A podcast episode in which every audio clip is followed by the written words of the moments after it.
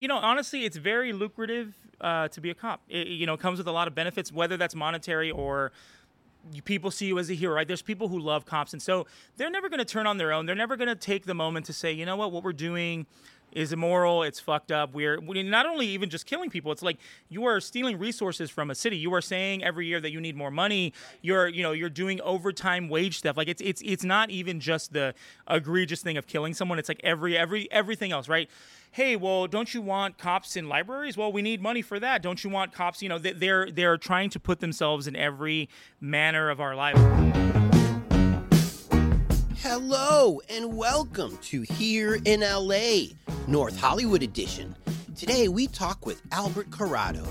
Albert is a native Angelino who went to North Hollywood High, is very civically minded, having once run for city council, and maybe should again. And he is the co founder of the People City Council. We spoke last month near the anniversary of his dear sister Mely's death. She was the Silver Lake Trader Joe's manager who was killed when the LAPD thought it was a wise move to shoot inside of the busy store at the end of a car chase. So we'll talk about her too. Albert is such a knowledgeable young man with so much to talk about and keeps it so real that we could have talked all day. So, with no further ado, let's welcome Albert Corado. Hey, everybody. I am here with Albert Corado, and we're going to be talking about North Hollywood, Yeah. where you uh, had most of your formative years. Did you go to high school out there? Yeah, so I went to North Hollywood High. That was, uh, you know, class of 06, so graduated in 06 and uh, spent four years there. Uh, spent a bunch of years in North Hollywood, and I still, I would still say that that's my hometown. Um, you know, moved there when I was a, a young kid, moved around the valley a bunch, but then always kind of found myself back in North Hollywood.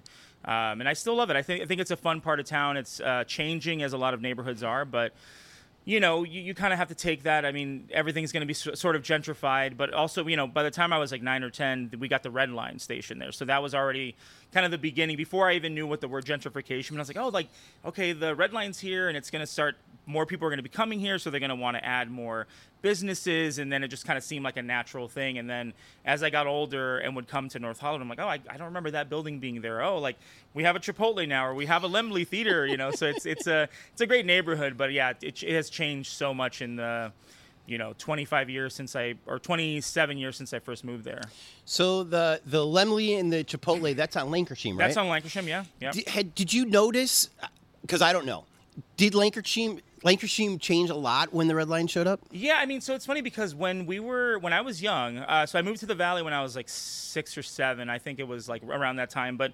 Um, the Lan- Lankershim was known, and that part of it especially was called the Arts District, and it was kind of like, you know, it was like them trying to make it into something it wasn't yet. It was like, oh yeah, they have like a couple of theaters, and like there's a, a recording studio or something. Like it was sort of like people saw it as a joke, like, oh yeah, the arts district, like it's so artsy. Whereas now, you know, they have tons of theaters and restaurants, and they have like some semblance of nightlife. But I mean, it, it, it was, you know, when the red line came, it was kind of the the you know harbinger of like, hey, people are gonna want to come here. We're gonna have to like build stuff up, and then, you know, now the old uh, there's like an old train depot that sat dormant. Now that's a groundwork coffee, and you know, there's a shopping center across from the red line that has like a gym and and these nice restaurants and all that stuff. So I mean, yeah, it's it's a it's a gradual, a very rapidly changing neighborhood. But as a kid, again, not knowing what any of that meant, I was kind of like, well, this is cool. Now I get to go and explore. I can go from here to Union Station. And as a kid, you know, like especially your parents are letting you out for the first time. Like, okay, like come back at this time. You're like, yo, I can go to like downtown LA with this. It was it was such a such a mind blower. In minutes. Yeah. Because uh, uh, here I am in, in Hollywood, Yeah. super close to the Red Line. Yeah, you are. Yeah. And so the only reason I know about that Laemmle is because of the Red Line.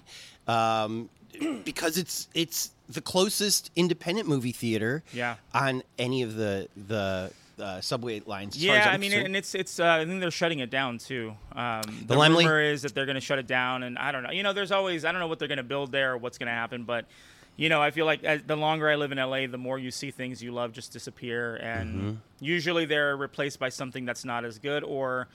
Everything is like, oh, we're gonna build housing over it, but it's never like affordable housing or housing that like benefits anyone or the neighborhood. It's it's it's hard to see, but you know, LA over the hill is the same as the valley, whereas like we just don't have our priorities straightened out. But you know, that's that's another podcast. Uh, one, th- you mentioned things that are gone now. I'm a lot older than you. Sure. Okay. So I think my first foray into North Hollywood was um, I was an intern at MTV News. Oh, wow, Which okay. was in um, the Disney Channel building. Oh, sure. Yeah. Yeah. Um, I'm not sure if that's North Hollywood. Would, uh, maybe that's that would be more Burbank. Yeah, Yeah. That's yeah. Burbank. I mean, we're kind of teetering to the border of Glendale, but it's, Right. it's it is firmly placed in Burbank. Yeah, and so we we would have lunch in North Hollywood, and one of the things that the guys pointed out to me because I I didn't know a lot about North Hollywood was the Odyssey Video Store.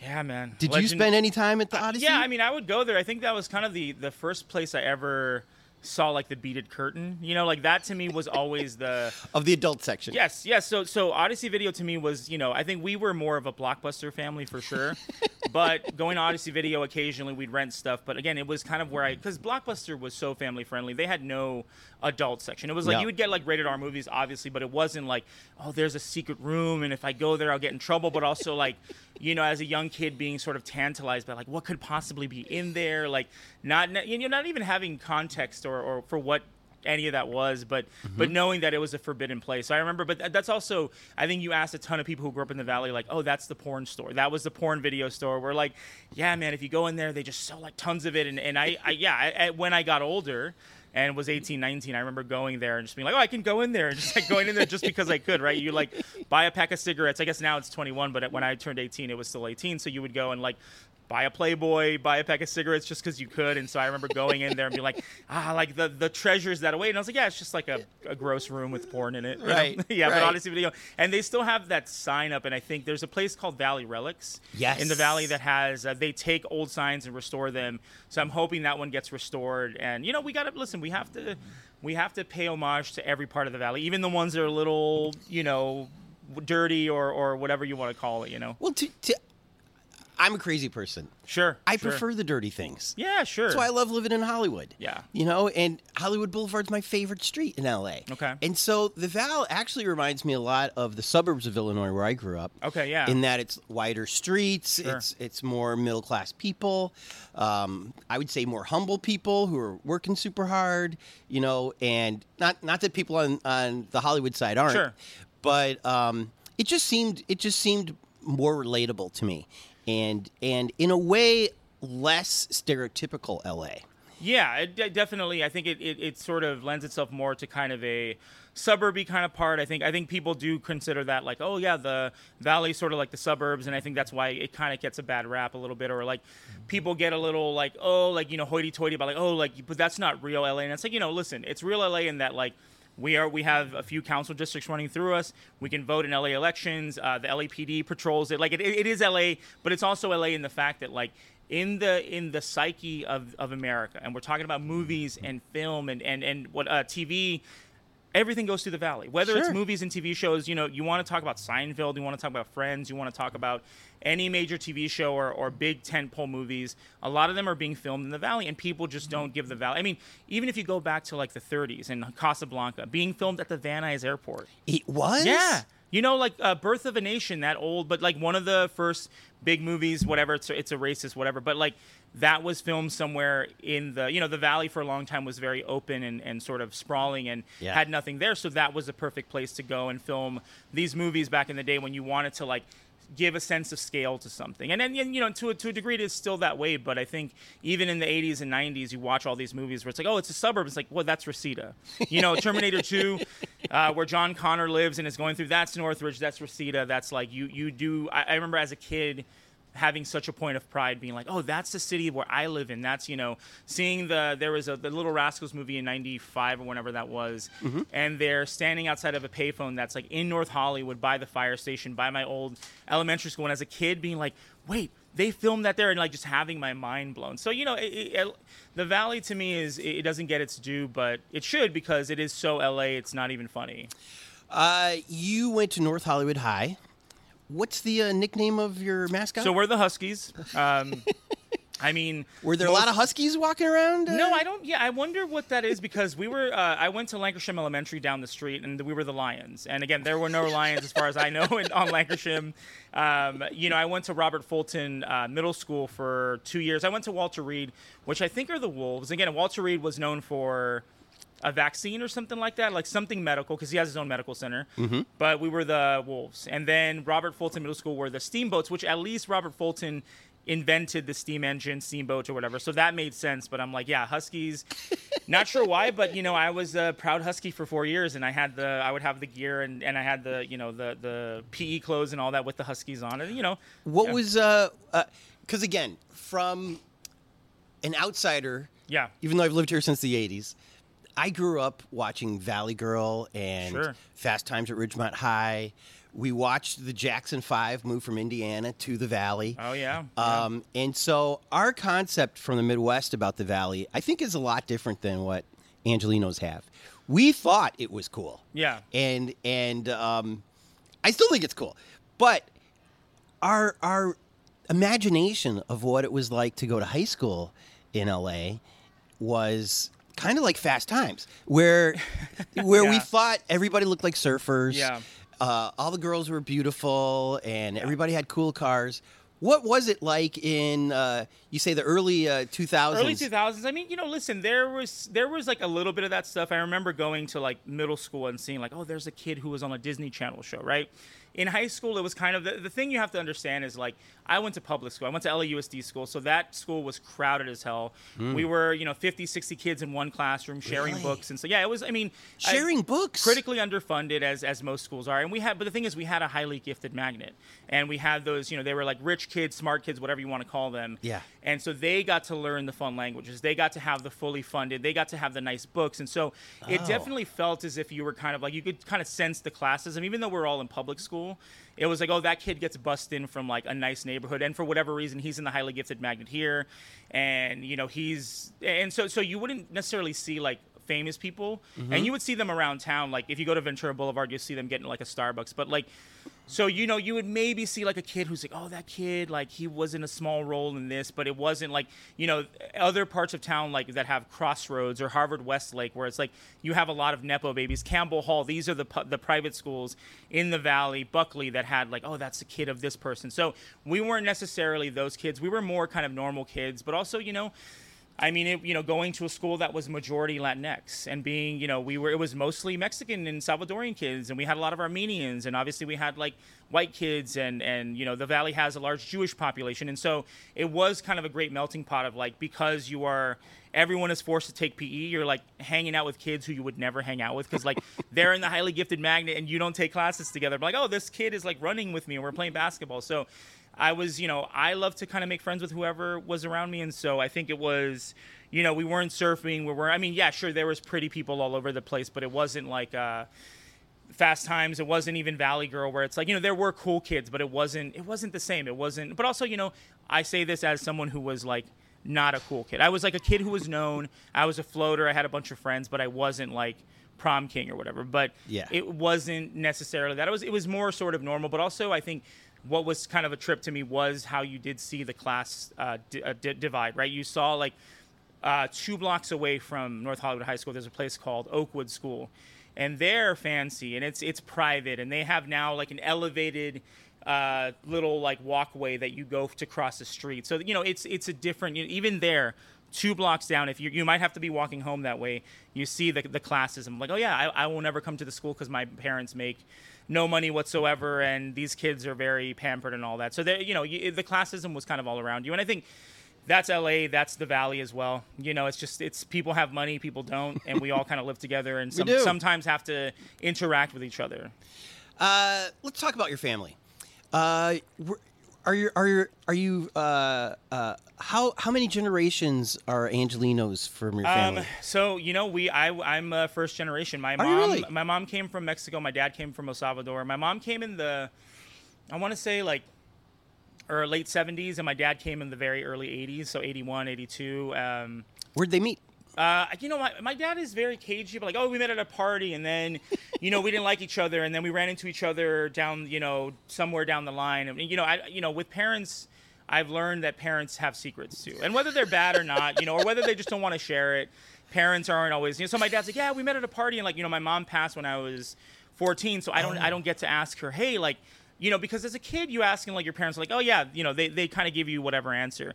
As you get older and you get more honest with your family, they're, they're a little more. So my dad's been a little more open about like his struggles and his coming to the to the country when when he was in his you know early 20s but i you know the the the classic story is oh we met at a party she was repulsed by me and didn't want to have anything you know our friends tried to set us up and then i saw her later on and then we fell in love and so whatever Ah. whatever the truth is in that story that's so yeah they met here in los angeles and i was born in uh, 88 So, uh, because they were uh, fresh immigrants, yeah was Spanish only spoken in the house, or was it a mixture?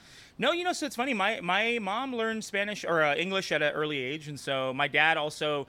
My dad had sort of a life in El Salvador that was like I wouldn't say he was wealthy by any means, but he like went to like private schools, and he was a little, you know, he was a smart kid, so he got to like go. So he knew English, uh, you know, by the time he was, you know, a twelve year old, and so Oh, you know, and so so in the house though, what was interesting was my mom knew English and obviously like would work and, and, and live in the in the English speaking world, but like she spoke to me almost uh, primarily in Spanish, and I Ah. would respond in English because I was a little, little, little stinker, kind of like "Ah, I want to only speak English. Spanish is whack or whatever. You know, this weird self-hating thing that a lot of I think immigrant kids can speak to.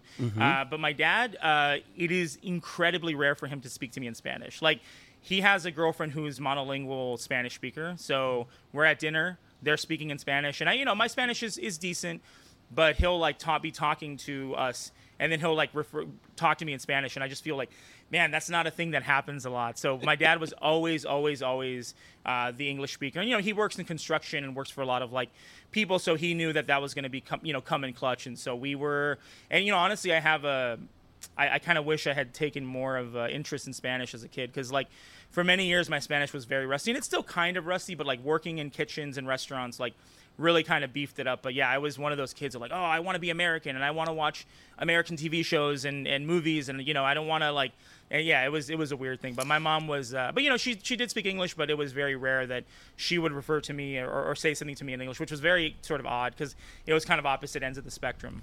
You know, I hear this a lot from uh, uh, second gen uh, Yeah. young people that they either feel insecure about their Spanish Yeah, yeah. or feel insecure about writing their Spanish. Sure. And sometimes in groups of others, they don't want to speak Spanish because they're like, it's not that great. And meanwhile, an outsider like me is like, you're doing, you're a Yeah, hundred times yeah. better than the average I, person. yeah, I mean, you know, I, I, I remember my ex girlfriend who, who was white. She was like, we went to Mexico City last year, and she was, I was like, oh yeah, you know, like these people are gonna know that I'm a, you know, like a guy who is Spanish or Russian. She's like, listen to me, you sound amazing, and you're, and you know, I'm obviously able to get around and carry on conversations. It's not as bad as I think, but like to her, she's like, man, I wish I could go and like into a restaurant and order confidently or ask for directions. And so Yeah. I think it's interesting though because you know that's you know there was a sense of growing up where it was like you would get made fun of if you if you spoke spanish in a poor way right? Like for by family by friends where it's like you know i have friends who learn english and spanish at the same time and they can speak both very well. And i'm sitting here like oh what's the word for this? And you know as a kid there was a sense of shame involved where it's like family would make fun of you or friends or you know would tease you and like if you don't take it well then you're going to kind of have a complex about it. And I was one of those kids who was like, oh, I guess, yeah, my Spanish is bad. And so then I would feel weird about speaking it. And then, you know, I would feel weird about like, oh, are they going to correct me? Is that the right word? And so it kind of built this thing of like, for years where I just didn't want to speak Spanish or like very, you know, very much uh, was resistant to it. So I think that that was, uh, you know, sort of an uh, unintended byproduct of like, you know, you're you're you're gonna get made fun of as a kid by your friends, by whoever, even by your family. Yeah. And but for that thing, it was such a source of shame for me. I was like, oh man, like I'm so embarrassed and I'm so whatever, and and you know, and, and again, as an adult, was like. I really, you know, I, I remember like a few months ago, I was like, I'm gonna bust out Duolingo, but like the hell, the the hella sort of advanced Spanish just to get my stuff right. Yeah. And so that's what I did. But yeah, it's it's a it's a tricky thing being an imm- immigrant's kid, man. It's um, you you know you sort of want to know where your parents are from, but you also kind of don't care. Like, oh, I'm in America, and so like the American life and English is are, they're so tempting and tantalizing. Where you're like, oh yeah, well I don't want to watch novelas. I want to watch you know The Simpsons or whatever. Right? That was really the calculation made as a kid, and you didn't realize that like by doing that you were then setting yourself up for like being 20 years old and being like, oh, my Spanish is terrible, and being like, well, I lived in a house where they spoke it and I didn't take advantage of it. The playground at North Hollywood High, the fellow Huskies. You say most of them were, were Latinx, Yeah, most of my friends in high but but were they speaking Spanish on the playground? You know, yeah, I mean, it depends. I think there was a few people like me, um, but there was a lot of people who kind of, um, you know, grew up and, and and the thing is, like, there were I still have friends who their parents are monolingual Spanish speakers, so they never learned English, and you know, they learned enough to get by. But the thing is, what happens, and it happens here and it happens everywhere because I lived in in um, San Francisco for a few years, and I would like I worked at this. Um, kiosk for a transit agency, right? And we had a guy who was there, and his specific task was to only deal with the Chinese customers. Because there's a lot of people who you, who even were born and raised in San Francisco or who lived there for a long time who never learned English, and so. You know, they spoke Mandarin, so he would be there. And so it happens here where it's like if you are here and you come and you only speak Spanish, uh, you're fine because most of the parts of town are filled with Spanish speakers. You go to the grocery store, you go to like, you know, especially if you're kind of in these neighborhoods that are a little cloistered, right? It's like, okay, everybody here speaks Spanish. The clerk at the grocery store, the person at the bank. And so you really, there, there's also sometimes like not even the necessity, unless you kind of want to venture further out or something like that, you don't really have to learn the language. And so I have a lot of friends whose parents are, uh, don't speak English, and so their Spanish has to be good because otherwise they would not be able to communicate with their parents. And so that is, uh, I think, at three or four of my friends I'm thinking of right now who like have that that that uh, as as the case.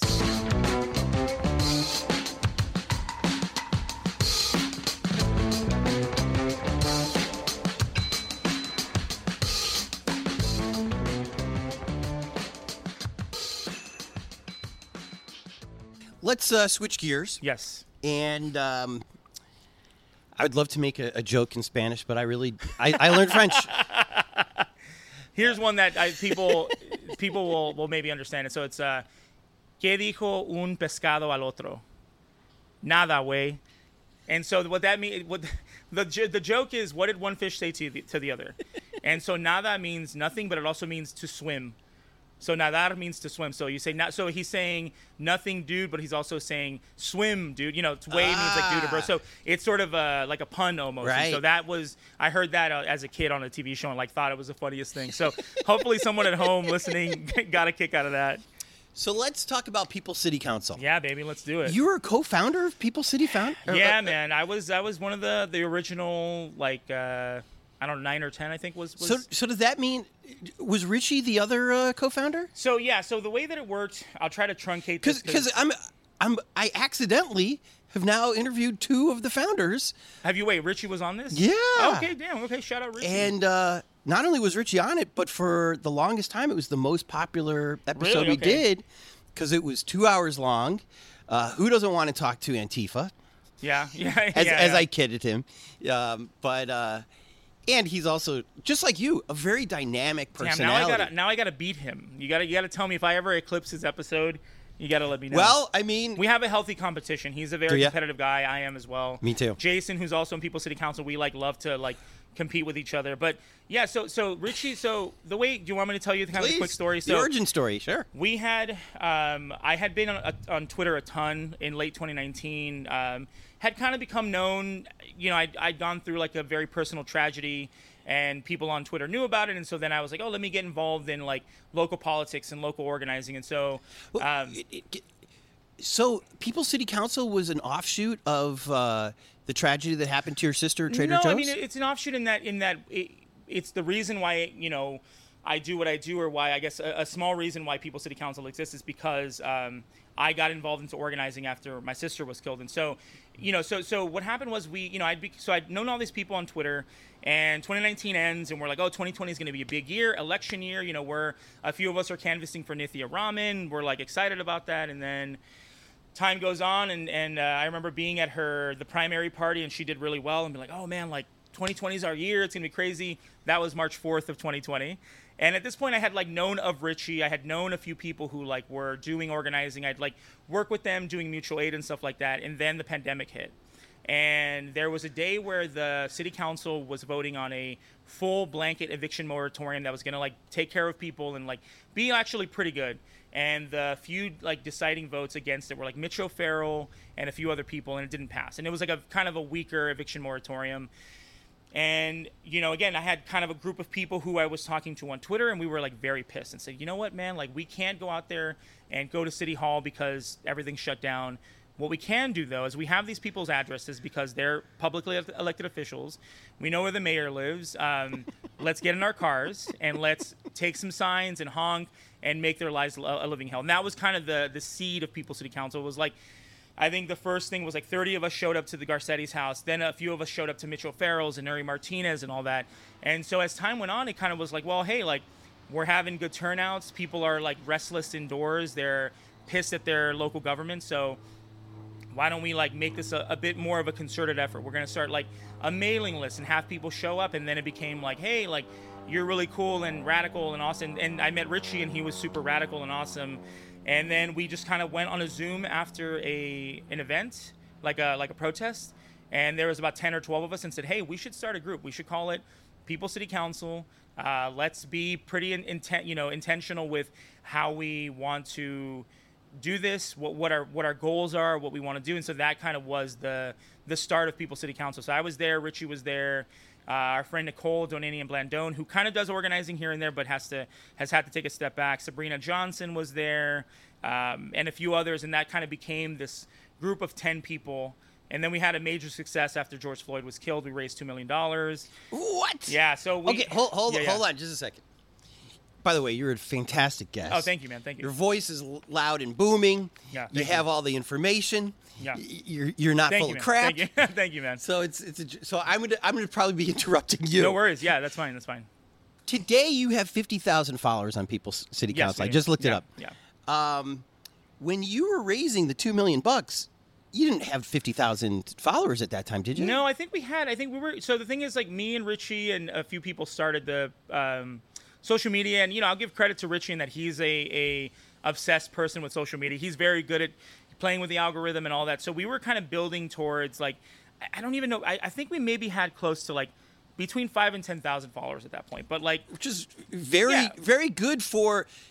Okay, again, you guys are are far left. yeah, oh, very far left for sure. Yeah. As far left Yeah. as you can get without Yeah. being crazy. Sure, sure. I'll- I mean, I'll- some people would say we're crazy. Well, but, the you know, LA whatever. Times called you guys idiot protesters. Yeah, oh yeah. For I mean, they, we've also been called like uh, a liberal group, and we're like, we're not liberal, bro. We're we're way past that. But but anyway, yeah. So we're we're pretty left. Uh, so so what I'm saying though is for because it's it can't it can't be decisive for some uh, uh, divisive for some Oh, sure, Democrats yeah, yeah. that you guys are too Yeah. uh, to the left of them.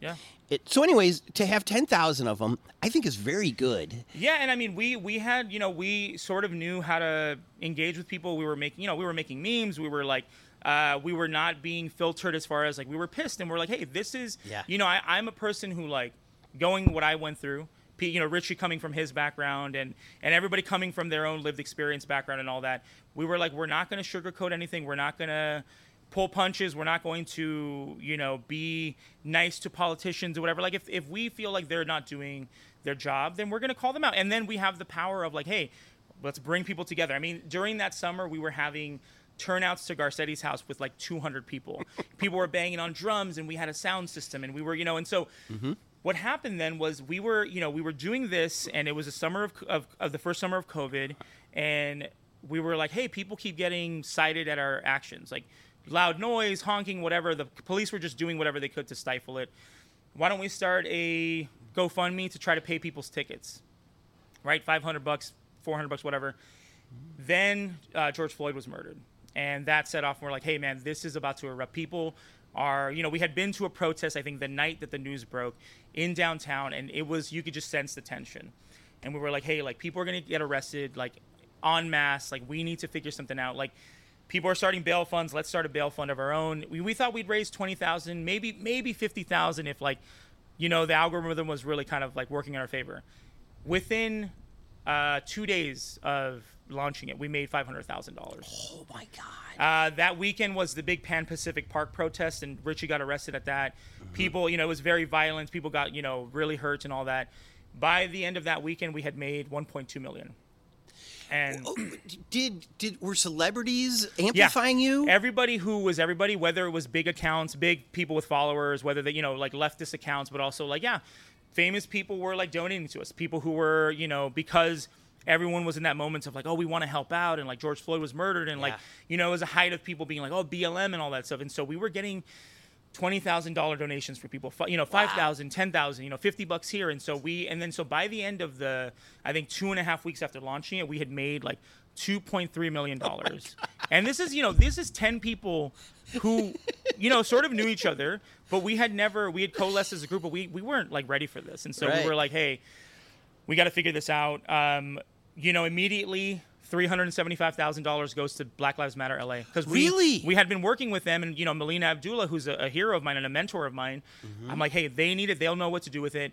You know, us having us trying to bail people out one by one, the way that we're trying to do, is not going to work. So, four hundred thousand dollars went to uh, the National Lawyers Guild of Los Angeles. Wow. Then we gave a hundred thousand to here. It was like we were like, we don't. This money is we need to get rid of it as soon as possible. Why? Um, because we're not. We're like this is money is not for us. And again, like Yeah. these are ten people who like I would trust with my life, right? I, I would trust Richie. Mm-hmm. I would trust any of those people with my life. Like they are good people.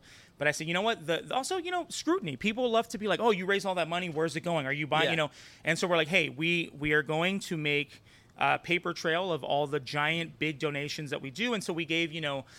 A hundred thousand to Street Watch. It was a, a local, you Yeah. know, uh, mutual aid group. We gave, you know, forty thousand to uh, Ground Game LA, who they used twenty thousand for mutual aid and twenty thousand to build out Knock LA, right? The publication. So we were like, hey, this money was for a few specific reasons, but also we need to kind of expand that because if we're if we support this publication that is doing good work to me that's that's abolition based that's that's based in in leftism that's based in something that we agree with right if we give it to the national lawyers guild uh, national lawyers guild like they're going to bail people out and they're also going to make it so people don't even have to go to jail so like hmm. something that we cannot do because we're not trained lawyers i think mm-hmm. Lo- richie is a trained lawyer at this point but anyway, we had just said, you know, we're going to give this money away, and I think by I think as of as of now, I think so. Two point three then turns into like two two million, I think, because of uh, GoFundMe takes their own cut or whatever. Yeah. But as of as of now, we have given away uh, ninety nine percent of that money. Nice. And we've given it to everything from,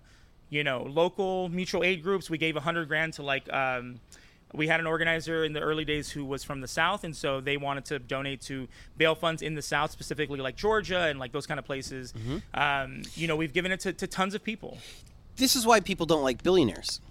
Because they're like, if you're a billionaire, you haven't shared Yeah. the wealth Yeah. that you got. And and most people it's it's a little bit luck when Yeah. when you get a, a windfall like Oh, this. And it's so a once in a lifetime thing that we did So, Yeah. but but what I'm saying is, I'm congratulating you because you're doing the things that the people on the left swear that they want to do. Yeah. But then they end up being millionaires somehow. yeah no and, and you know and the thing is like we you know and and you know I, I get it like there's a there's a sense of people wanting to like hey i want to make sure that you're doing what you say you're doing and there's there's something to you know trust but verify as they say. But like at the same time there were times where people were like oh well where's the money? I'm like well we we put out press releases saying we gave this much money. You know i think the first month or so we had given away over a million of it. And we had sent out these press releases saying hey this is these are proven things that we've done. You can ask the people who who organized there. Mm-hmm. BLM got their chunk, NLG, all these people got their chunks, and and we're going to continue then to take solicitations from people saying, hey, if you're if you think that your group uh, deserves some of this money, write us a, a pitch packet, right? Write us something. We'll do a memorandum of understanding saying, hey, we're going, we want you to use the money for this. With some groups, we're like, hey, we're not going to tell you how to use the money. We know that we trust you and know that you're gonna. So it was kind of a a moving, a bunch of moving parts, but also like you have to deal with people being like, oh, well. I heard this and I heard that. It's like, oh, I heard uh, Richie's getting paid by People's City Council to go agitate. I'm like, no, we don't pay each other. We don't get paid to do this work. We we had a windfall of two million dollars that we had never thought we were going to have, and the our, our instinct was to give it all away as soon as we possibly could. And that's how I knew that I was in a group with people who really gave a shit about the the work that they. And I don't know if I can curse on this. Sorry. Fuck yeah, you Yeah. can. Okay. Awesome. But you know, I, I- I knew that I was around people who, who gave a shit about what, what they you know what they believed in and actually believed in. And so, you know, over the years, you know, we we released something I think four months ago because it was the yeah in March it was the the three year anniversary of People City Council. We said, hey, you know what? We love you guys. Thank you for the support, but also here's where where 99% of your money has gone, and the small chunk that we have left, we're using for this place called Robinson Space, that we do mutual aid out of and all that stuff. But it was, you know, again, I, I understand people's um, you know, sort of when their antenna go up and say like, oh, people, a bunch of people got money. They, they're going to squander it. They're going to embezzle it. Whatever that is, I, I get it. I understand Yeah. that. But like after a while, it's kind of like, hey man, you know, we're we're doing the best we can, and like we weren't, you know, we weren't just we were we were not giving this money, you know.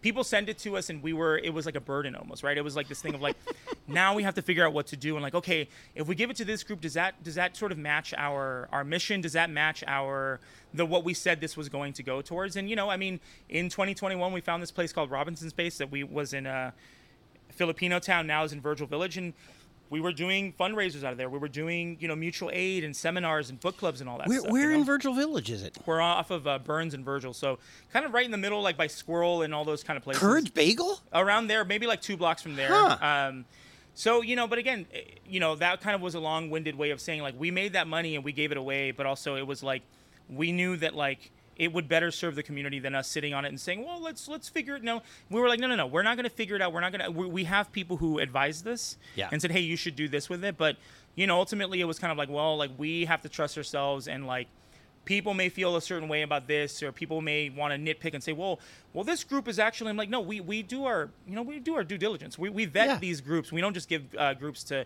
you know we're not giving it to like the democratic party or something right? We're doing it to groups that we know are, are working on the ground trying to, to do stuff. So that was you know that's that's kind of how it went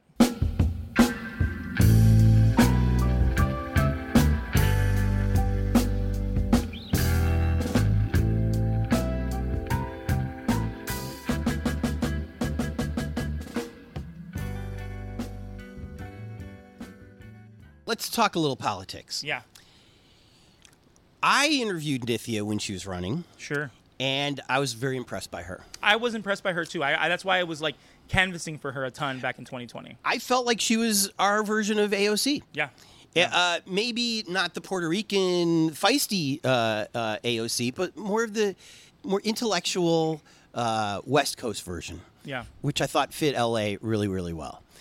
You guys can you guys can be shaking up the, the, the cages of people, but the politicians usually a little bit more smooth. yeah I feel like though that now a lot of the people who voted for both her and for Hugo are disappointed. Yeah. Are you in that box too? I mean, uh, I couldn't vote for Nithya because I was living in th- District 13 at the time. But I am. I mean, here's the thing about you have to understand that that the way that we come at it, like people from People City Council and people who like are part of the movement, you know, we we understand that electoralism can only take you so far, right? We understand that like three people out of 15, it's hard to shake up the tree. But at the same time, you it, we, we respect you more if you're trying to at least stand apart from people and stand apart from the way things are done so nithya uh, you know one of her things that she ran on was was oh well you know uh, city council votes unanimously 99% of the time i want to change that she's voted with them pretty much unanimously most of the time uh, Okay, it- okay.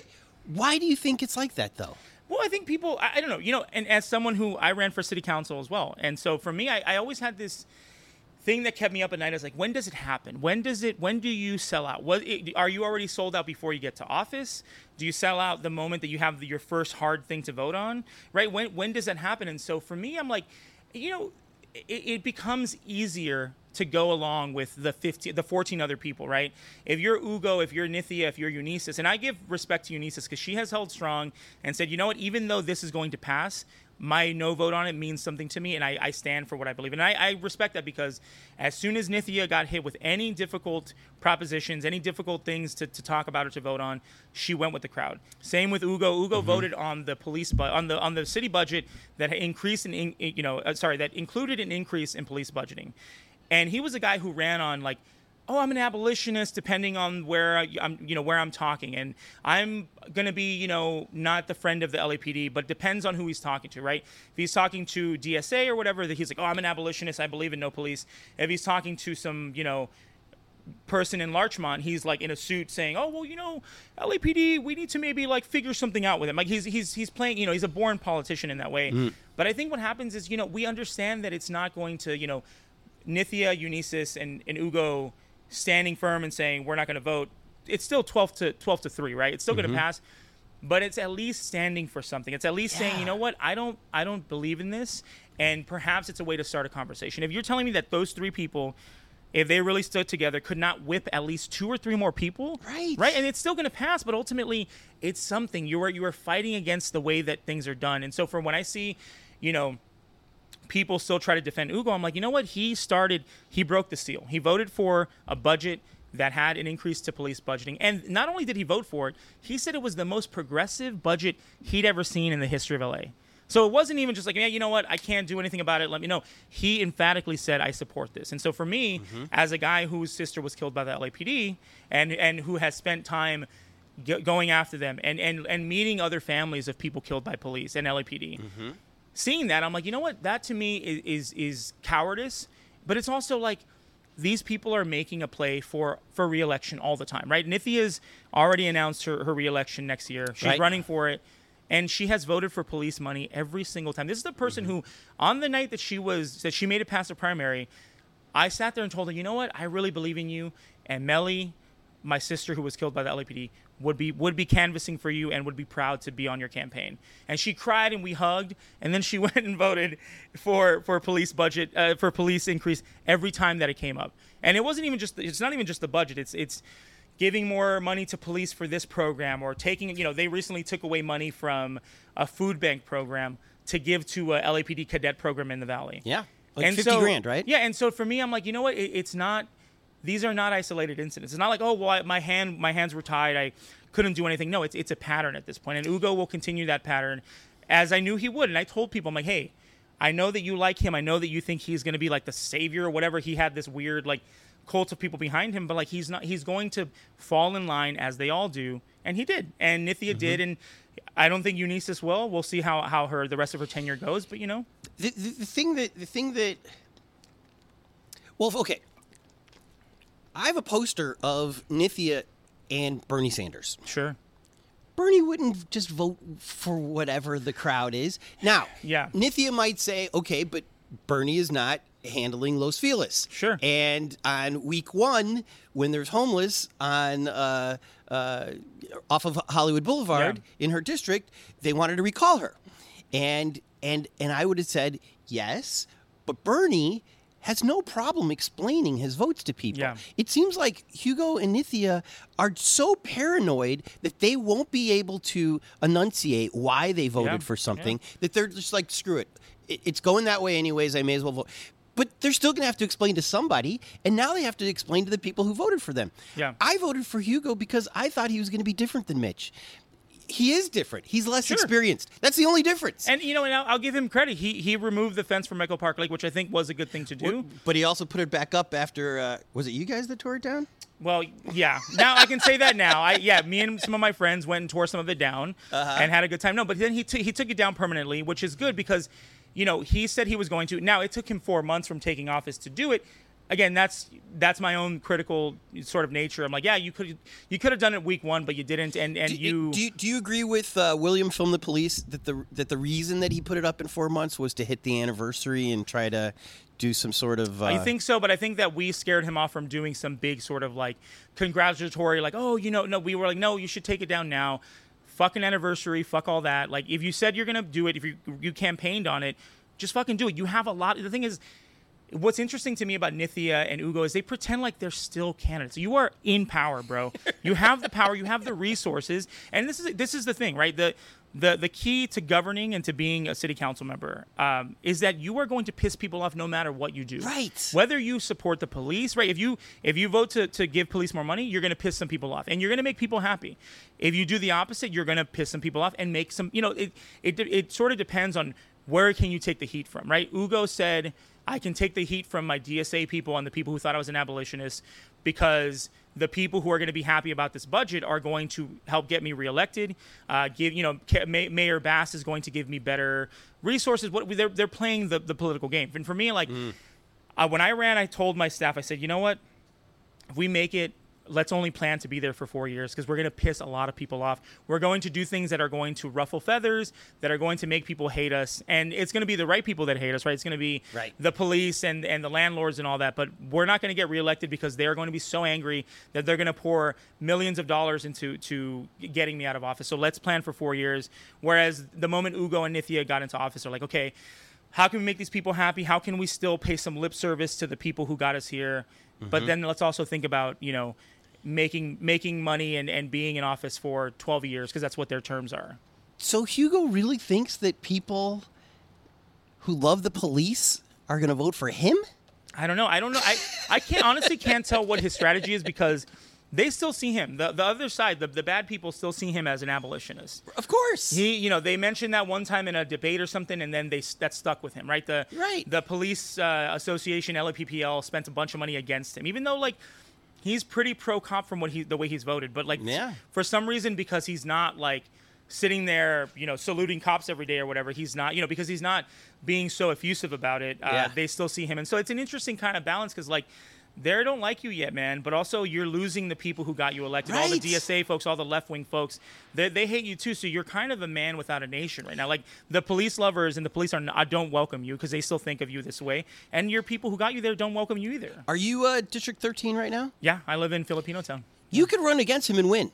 I don't know, man. I think I think I'm You- too I'm too honest. I'm too You don't think that that's what this area is about? dog. I mean, listen, I, I I I get what you're saying, and people tell me this all the time. But like, I got four and a half percent of the vote, and and Against Mitch, though. But yeah, but but the thing Mitch, is, Mitch is a force. he was a yeah, which is why it, it, it, it was impressive that Hugo beat him. Yeah. But also, it should be a lesson to Hugo. We didn't want Mitch. Here's the thing. Though, Don't what- be Mitch. Yeah, what's different though about like Hugo got votes because you know a he ran an effective campaign. I don't want to. I don't. I don't like him at all. But I, I will give. I will give the credit where so he ran an effective campaign. Yeah. He was from labor. He got a lot of people Yep. behind him. But he also r- ran on just like not being Mitchell Farrell. And for me, it was kind of like when we got. I think the final tally was like. 2000 something votes. And for me, I'm like, every person who voted for me voted for me. Not because I wasn't Mitchell Farrell, not because I was the lesser evil. They voted because I talked to them and they knew that I wasn't full of shit. They knew that even when I was under scrutiny, even when I went to a, a you know, a, a, what's it called? A candidate forum in fucking Larchmont or, or, or Wilshire Ebell Theater, that I was going to stand my ground and say, you know what, fuck this and fuck all these people. And that I wasn't going to you know, play nice with the people and kiss the golden ring. I don't fucking do that. Like my sister was killed by the LAPD. I don't fucking bow to anybody, right? I don't. I don't. So so people voted for Ugo because a he was effective at what he did. He wasn't Mitchell O'Farrell. He seemed like the better option, and so you know I get that. But they voted mm-hmm. for me because they knew that Albert Corado was not to be fucked with, and that, that, that I wasn't shakeable. Whereas Ugo, the moment he gets into office, is like, oh sure, yeah, whatever, and we're trying to, you know, he he was instead of taking the fence down immediately, he went and canvassed the neighborhoods around and saying, "Hey, how do you feel about this?" Because I think if he had gotten enough people saying, "We don't fucking want this. We don't. We want it to stay up," he would have said, "Hey, my hands are tied. My constituents, you know, I, I serve at their pleasure." It was all a, a ploy, and so not to get too, mm-hmm. but you know, but to me, like the reason these people go into office, maybe it starts with wanting to help people, but ultimately it ends up wanting to hold power and power corrupts and that's why i was terrified of being like hmm. if i'm the guy and, and you know i listen i know who i am i know my my own strength of, of character but man i don't know i'm like karen bass 30 years ago was, was being surveilled by the lapd and was seen to be some sort of radical and now she's doing what she's doing so i'm like it fucking happens to everybody you know Right. or maybe not to everybody but it happens to a lot of people Happens to a lot of people. and for me i'm like man i can't Well, those, those checks are the fattest checks that these people are ever going I to get. I, you know, and listen, I, I remember thinking like, man, this would be a great job, and I would be making two hundred grand a year. That's more money. I I've It- been a barista and, and grocery store clerk and and server my whole life. That'd be more money than I've ever made. and you can hire your friends, Exactly. Yeah. which is cool too.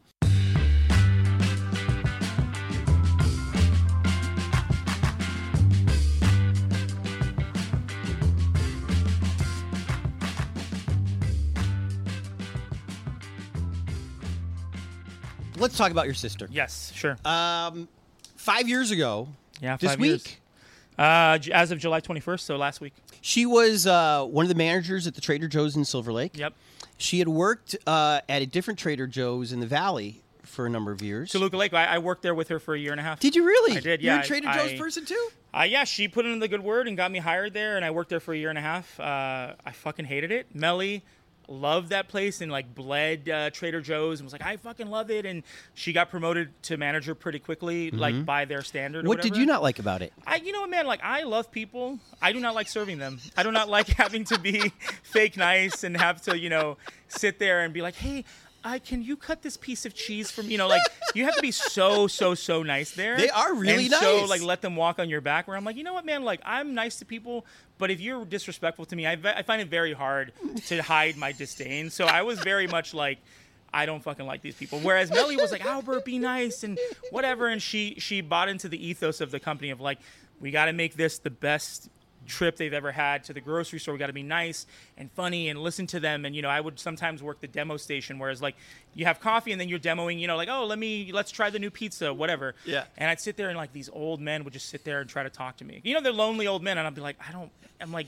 I want to fucking talk, but I'm like sitting there talking to them. But then it, it was just I, I didn't buy into the to the culture of it. Yeah. is, is what it come down to. So she worked at uh, the Silver Lake Trader Joe's. So that she'd which, been there for seven months.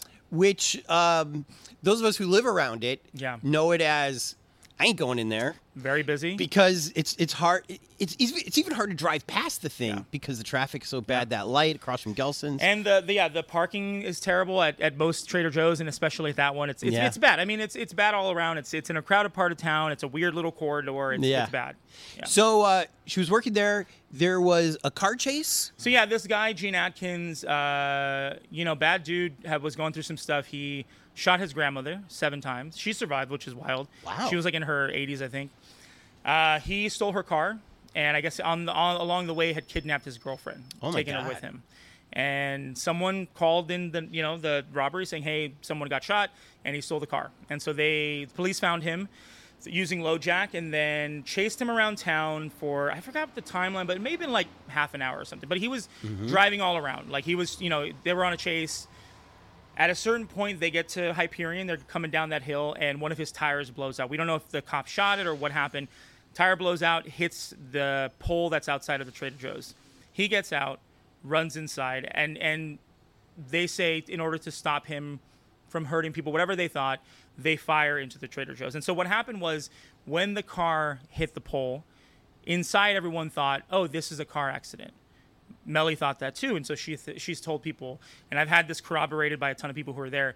Hey, I'm I'm gonna check out what's going on out there. Just chill, like I'll, I'll go check this. Right, going to help someone. Real manager. What, what managers do, right? They keep the peace. They go and help people, and you know, if, if aid was needed, she would have done it or called 911, whatever. So she went out there, again, not knowing that police were chasing this guy, and as uh, this guy runs in, Mely's kind of walking out towards the door. We don't exactly know where she was, but we're thinking maybe the threshold of the door. They shoot at him eight times. One of them hits his arm. One hits Mely. Um, the rest of them, you know, hit stuff in the store, but no one else is injured or killed. Everyone runs to the back of the store because there's, uh, you know, shots being fired. This guy runs into the back with him. Mely, again, uh, in the in the sort of what in, in the melee of what happened, Mely is shot. She runs back in. There's a little manager's like desk on the side, so she goes and hides there, uh, looking for cover. We think. Again, no one knows what's happening. You know, people saw Mely get shot, but in the in the maelstrom, no one figured out what where she was or what happened. So everyone's in the back, and so then yeah, this guy holds him hostage for three hours. At some point, someone discovers Mely uh, laying on the floor and saying, "Hey, she's been shot." They bring her out. At that point, was already too late, and so my dad was around the area being told like you know they couldn't could only get so close. I was living in Minneapolis at the time, playing phone tag with people trying to figure out what was going on. And yeah, I think a few days later, so the day after that that it happened, the LAPD said it was Gene Atkins, the suspect who killed Mely. It was his bullet. And everybody who we talked to that night, including, and I talked to my dad, he said, I talked to people there. After everything happened, Mely was pronounced dead or whatever. Everyone in the store told him the police shot her. The guy who was running into the store didn't shoot at, he shot at them in the like previous part of the, the chase, right? He did not shoot at them when he was running into the store. He didn't shoot at, like, he didn't shoot anybody in the store. And they said, hey, it was his bullet that killed Mely. Everyone knew it was wrong. Uh, two days after that, so that was a Sunday that was that was reported. Mely was killed on a Saturday.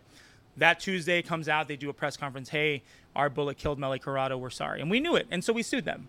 And so that's been five years since we sued them.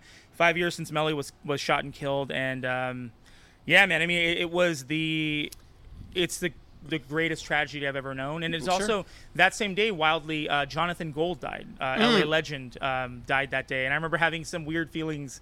Being like, fuck Jonathan Gold, man. Like, you know, like, you know, I, I liked his writing, but I remember having these weird feelings of like, my sister died, you know, like whatever. Yeah. It was, it was a weird time, but yeah.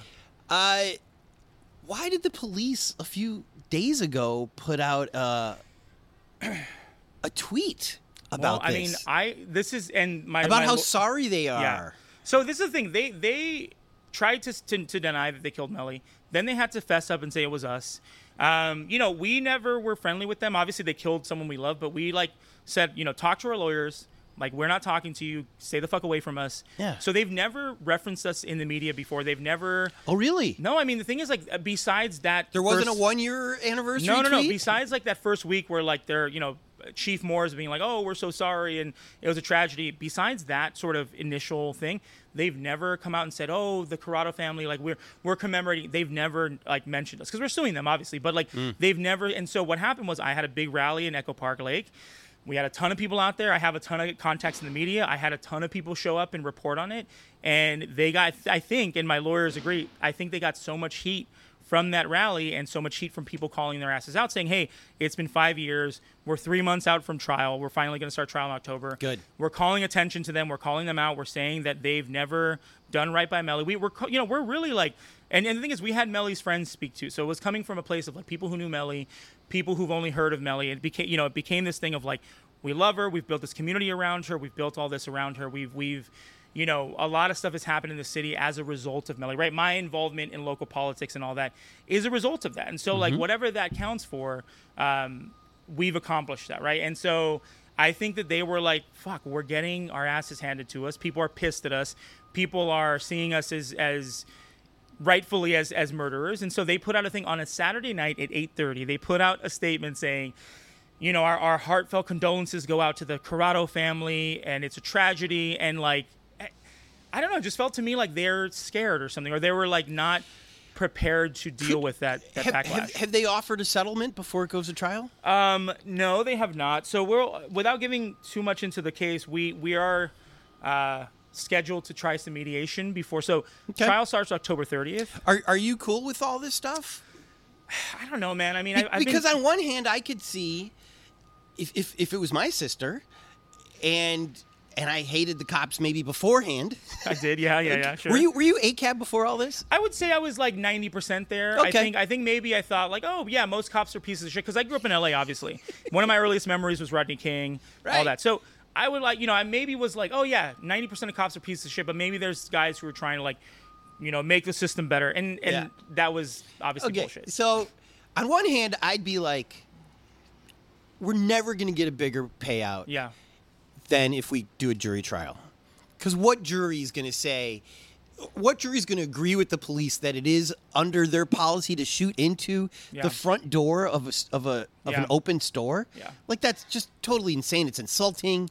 We, I want to see this policy Yeah. where eh, have you seen this policy where it says you can shoot into an open store? No, I mean, you know, they, they try to justify it. There's also a policy of like, Mely was her body was uh, given a tox screen, a toxicology screen after she was killed. Mm-hmm. Was not interacting with the cops. Was not running from them. Was not had no interaction with them. Innocent and they still ran uh, a drug, basically a drug test on her. Ooh. Because you know, and our thought is, and that like, Like what if- difference does it matter? Well, they, well, here's the thing. I think if they had found anything, whether weed or coke or Yeah. beer, wh- whatever, I think they would have tried to dirty her up and say, "Oh, well, she was under the influence, and so she was not." You know, like blaming her for her own. Like this is how they operate.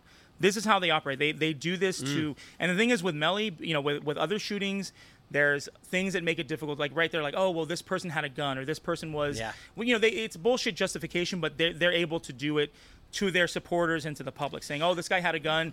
We had to do." Mely had no nothing. She had no Good. interactions with them at all. Um, I- I wasn't I wasn't aware that the police could do an autopsy on my relative without my permission. yeah, I mean, there it was a victim of a of a homicide, so they're that's how it works, I guess. But yeah, I mean, that- it's it was. All right, uh, so, so that's uncool. so, yeah, So that So- might that may make me want to go to trial. But here's the thing. I think, yeah, the question, and that's something that I've been asked a bunch recently. And like, here's my kind of thought about it is like, there's a big part of me that I would say 70, 80% of me is like, I want to go to trial. I want these motherfuckers to have to answer for what they did. And, and I want them to sit in front of a jury yes. and say why is it why is it okay that this person was killed? Why did you feel the need to fire eight rounds into a fucking store where six other people could have been hit by those bullets and killed? Right? There could be Yeah. un, you know, it's a, that thing uh, from that movie Nope, a bad miracle. Right? It's a bad miracle that Mely was the only one killed that day. And for me, I, I want to see them squirm in their seats. I want them to see the 50 or 100 people we're going to bring to trial every day who support us. I want them to sit there and have to face me and my father and that's a part of me that's like the the righteous anger I have in my my body. There's also the other part of me that's like, you know what, man, my dad's in his 60s and you know he's he's okay health wise, he's decent, but like this will break him. Like the the Mely being killed, you know, has broken him in a in a big way. Obviously, like it's his daughter dying, and so going to trial, I know will be traumatizing all, all over again for me, for him, for my brother, for my family, for her friends. Going through that is going to be really hard. And again, there's a part of me that's like so like, fuck it, let's do it. And there's a part of me that's like, you know what, man, like it's never about the money. You have to put a number that seems you know sufficient which is fucked up. Like how do you put a number you know an amount of money on a life? But i'm like you know what? Like it's never been about the money. If we go to mediation we'll get money and i can take care of my dad and buy him a house and chill and, and just do the work and continue to call for the cops to be abolished or whatever. Or you know and, and with trial that's possible too, but it's possible that we could lose, Yeah. depending on people's attitudes towards policing and mm-hmm. what people we get for the for the jury. Like it, it could go either way. So you're taking a risk going to trial. You're taking less of a risk doing mediation, but like again, the, the- there's a part of me that maybe won't be satisfied by mediation, mm. but it's also kind of this thing of like self-preservation. I don't want to go through having to hear these people talk about it and having to like see the videos of Mely. You know, there were videos inside of uh, cameras inside of, of Trader Joe's. I don't want to see that. Right. You know, I don't want people to have to see that, and then if they're going to play it on the news. Yeah. And so there's, you know, I'm kind of conflicted of like, yeah, I really want to and I really don't because it would be easier to not have to sit there and be traumatized by this all over again. So, you know, depending on the day, I'm like ready to go. And other days, I'm like, fuck it, mediation, let's do it. Let's uh, accept their terms and get the fuck out of here. On your Twitter, Yeah, are you a Libra? I am. Yeah, I am too. October 19th. I'm 22nd. Oh, really? Nice. Okay, we're And- on the on the end of it, right? Yeah, the yeah. cusp. Yeah, The reason I ask, we don't really want conflict. yeah, We're we're peacemakers. We're great in conflict for a short period of time. yeah. Sure. But if if if if if it's for the right reasons, for idealistic reasons, Yeah. which this is definitely yeah. right right there. But we don't want a prolonged conflict. Yeah. We want it to be done. But again, idealism is a big deal for us. So I might come from the point of view like this may hurt me, this Yeah. may hurt my family, but in the long run, if I can save the next Mely Yeah, from yeah. having this happen, then maybe it's worth it. But the LAPD doesn't seem to learn from any of these payouts that they have to do because it doesn't affect them. It comes out of our taxes as opposed to their union stuff. Yeah. And so it's it is tough, isn't it? it's tough and i think you know too like we you know and the thing that i realized when i got into local organizing is like you know it's not just the police the police are obviously the aggressors and the main bad guy here but it's also the city council it's also people who help support them who like Right. who who who make it so they get more money every year who are sympathetic it's about judges and city attorneys who love cops and like you know it, it, ha- it it's not the police are emboldened by everyone around them right they're murderous thugs but if everyone around them is telling them, hey, you did a great job, they can't sit there and be self aware and, and do the work of like, man, maybe killing that girl at the at the grocery store, killing that girl at the Burlington Coat Factory in North which, Hollywood. Which, which to me is so similar. So similar, yeah. Because because here's suspects who are trapped in a building. Yeah. You don't have to shoot them. Yeah. The, the, the, this weird training that they have that because I have a gun, I have to use it, is ridiculous. The- He was trapped in there. yeah. He, you can't get out, and, and and like we said before, the reason I don't go to that Trader Joe's, it's it's too crowded It's crowded, yeah. which is perfect for police to be able to surround that Mm-hmm. place and either wait him out or whatever it is. And, and you know, the very telling thing to me was that that guy who was in there, he was in there for two and a half hours with them, like holding them hostage, quote unquote. And like he knew that the moment he stepped out there, he was going to be killed by them. There was no talking them down. They were ready to fucking kill him. And so he like basically fostered some sort of agreement where they said, hey, he's like, hey, I will give myself up. I, I, am not going to go out there because I will be shot by a sniper. I will be killed by someone. Have them bring in the, the handcuffs. I will handcuff myself and then be escorted out there. But I, you know, so he even knew, right? He's a black man who's who's run afoul of the police. He even knew that the moment that they're able to, they're going to kill him, and no one will give a shit about that, right? That no Right. one will fucking care because the, they always see the police have to do what they have to do. So to me, you know, policing is is the big problem, but it's also the people who support it and the people who who look at things like what happened to Mely, what happened to Valentina, who's the girl in, in North Hollywood. You know, th- th- this is nothing is ever done differently, right? After Mely was killed, there was not an attempt by anybody to say, hey, maybe we should deal with these things differently. Maybe before opening fire, we should try to de-escalate. Right? There was nothing like that. It was mm-hmm. th- there was. Sorry that your sister was killed, and we got to move on. In in, in fact, and, and this is okay. I can kind of understand the cowardliness of politicians, mm-hmm. first term politicians Sure. who've never had this kind of paycheck before, who've never had this kind of power before, maybe not be as punk rock right out of the gate. Yeah, sure. Even though I would be. Yeah. Because fuck it. You know, Bernie has taught us some things. Michel Moore has already collected his, his retirement. Yeah. His his force already doesn't like him. For him to say, no, that was out of policy. You don't shoot into a Yeah. store. That's ridiculous. You do care about the, the, the community as a whole as opposed to one suspect Yeah. it would not have his his popularity rank doesn't really matter. Yeah. And, and it wouldn't have moved the needle that much if he had said, I'm sorry, but that was wrong. Yeah. Instead, he did the cowardly thing and he's sticking to Yeah, that and- that and, note. I mean, you know, honestly, it's very lucrative uh, to be a cop. It, you know, comes with a lot of benefits, whether that's monetary or you, people see you as a hero, right? There's people who love cops, and so they're never going to turn on their own. They're never going to take the moment to say, you know what, what we're doing is immoral. It's fucked up. We're, we're not only even just killing people. It's like you are stealing resources from a city. You are saying every year that you need more money. Right. You're you know you're doing overtime wage stuff. Like it's it's it's not even just the egregious thing of killing someone. It's like every every everything else, right? Hey, well, don't you want cops in libraries? Well, we need money for that. Don't you want cops? You know, they- they're they're trying to put themselves in every manner of our lives. Whether we want to go to the, you know, you go to Ralph's now. Maybe it's not a cop, but it's like it's it's the mentality of like we need someone with a gun there because cops have made it so we're terrified. And then honestly, the media, man. Not to sound like one of those guys like the media, but like they do a lot of uh, they carry a lot of water for these people. Absolutely. and they take these you know statements by the police, these these police reports, and basically report them as gospel. And so to me, yeah, it- it's it's the rot is is is from the you know the top of the cops, but it, it goes down to everyone else who like Yeah. and you know and, and Michel Moore again being the most powerful cop in L.A. You would you know that there's uh, I think people are thinking that oh maybe he has a conscience i don't know when you're uh, that that high up i think you have to remove a part of yourself to be able to look at what happens on a day-to-day basis and be okay with it and then not only be okay with it but like justify it right when you see that that a 14 year old girl at, at a burlington coat factory is killed for no fucking reason right like a guy Second who was, floor. yeah second floor a guy who's wielding a, i think a crowbar or whatever it was Right. who you know you have three cops coming in there fully armed fully body armored who are always somehow afraid for their lives and then you don't say anything and just say yeah it was a tragedy but again you know he won't he'll never not come out against the cops and to me that's you know that's indicative of a cult it's indicative of of, of a, a fraternal order that knows that it has a lot of power and will never give it up. No one you know the cops will never give up that power.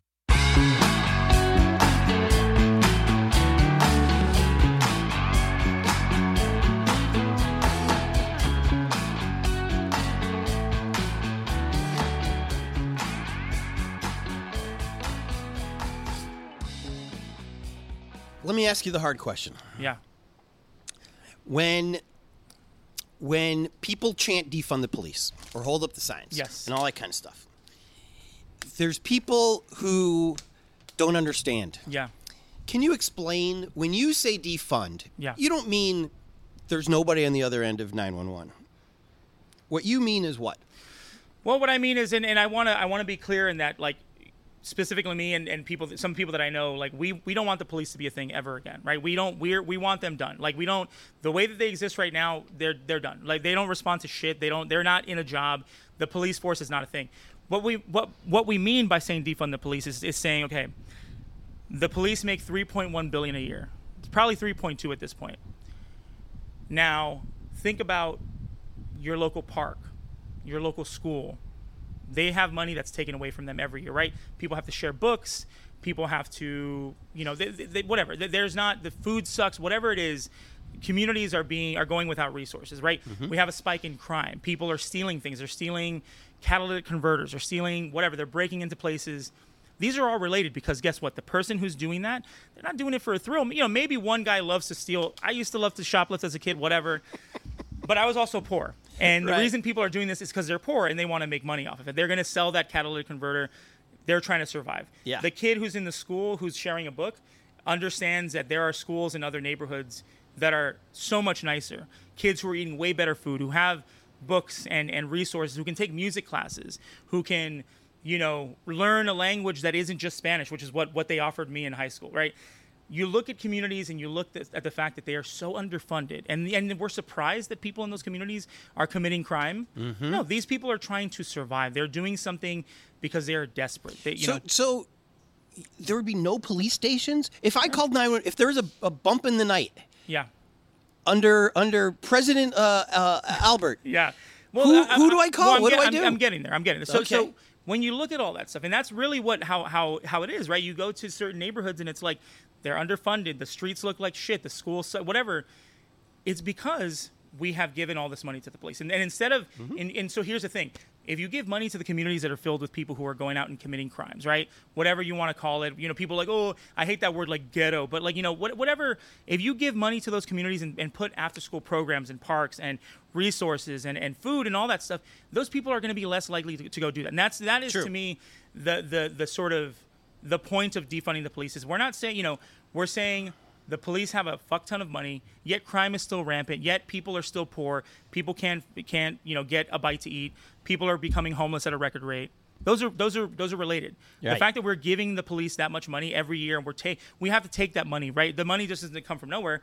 You have to take it from things. You're taking it from a food bank let's say mm-hmm. and giving it to a program. So to me so that's the that's the defunding the police. What it kind of boils down to is giving it to people who deserve it, who who have needs that are more material than the police. The police, it's a it's an intangible thing. Well, oh, for this we need we need overtime. We need you know boot polish. We need all this stuff, and it's a it's a fucking waste of money. It's for the, it's a waste for them to get more money, and they they love to come and say, we need more money. Crime is up. Well, you you needed more money last year. Well, let me let me let me put it this way to you then. I want to. I have had somebody try to knock down my door. Sure. Now,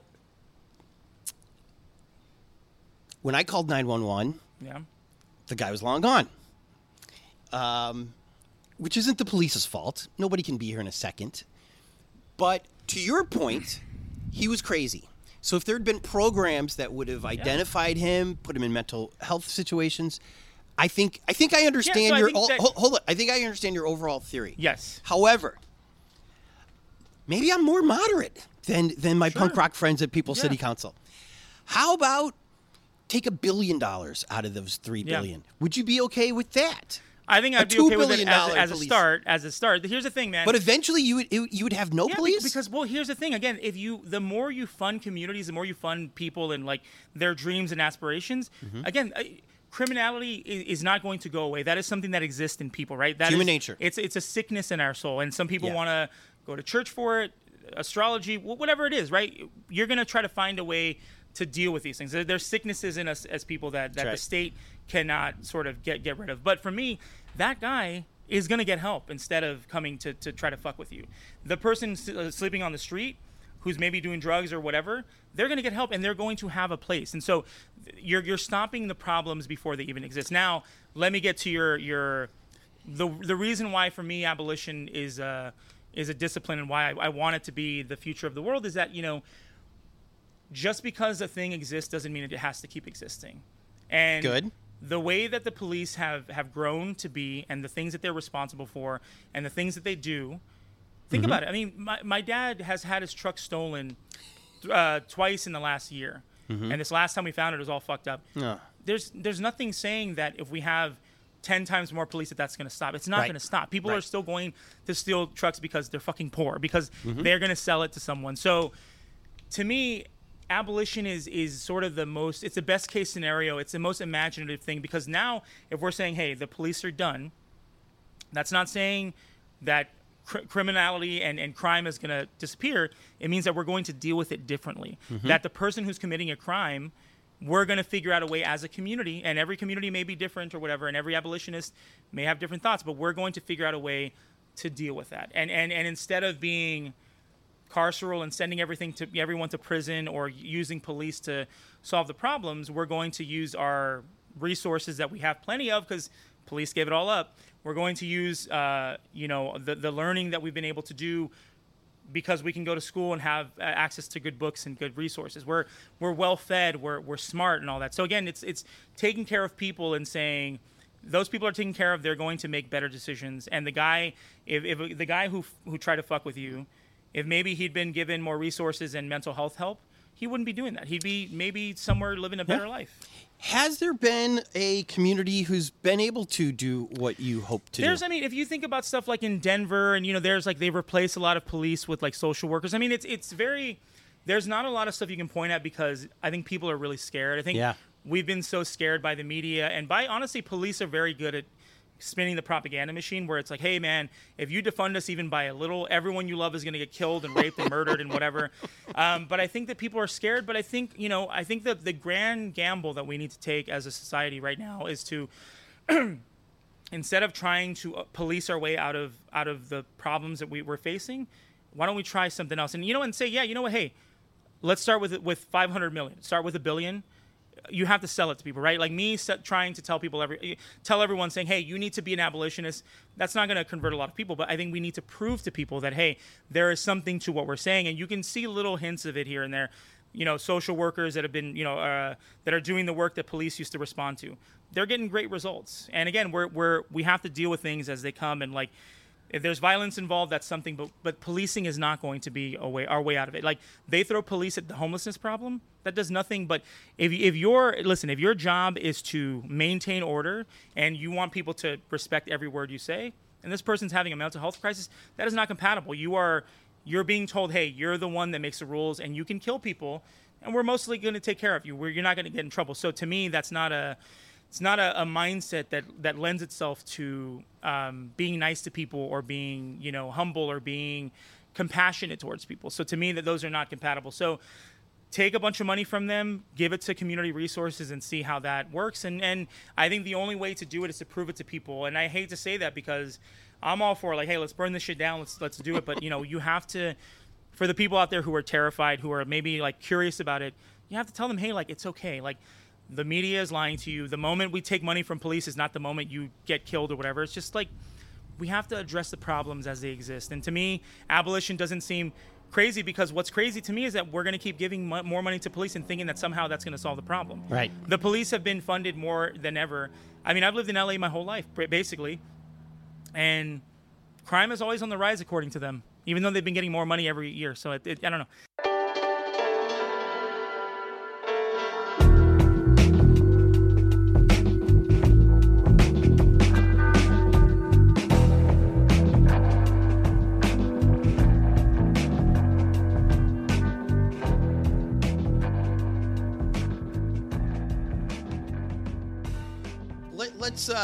Let's wrap up. And by the way, thank you so much for being Yeah, here. and thank you for letting me talk. I know you said it was an hour, but I tend to chat a little much. We're know? Libras. We, we- Yeah, we're good at this. Yeah.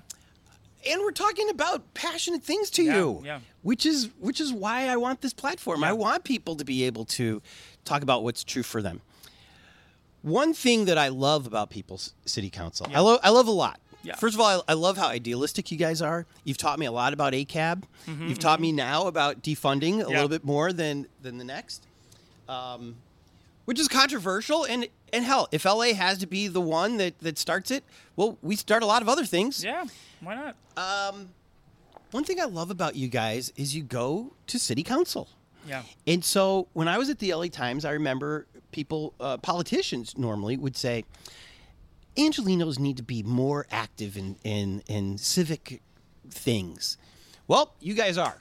And they don't like that. Yeah. Yeah. Even a columnist, maybe more than one columnist at the LA Times doesn't like that. Yes, I kind of wish that there was more newspapers because I, I feel like Yeah, there should be, but If- they're if- they're being folded up real quickly, man. It, it- it sucks. And so when you talk about how the media, quote unquote, takes whatever the police says and, and makes it, Yeah. Mm-hmm. it- so I feel like that's TV news journalism.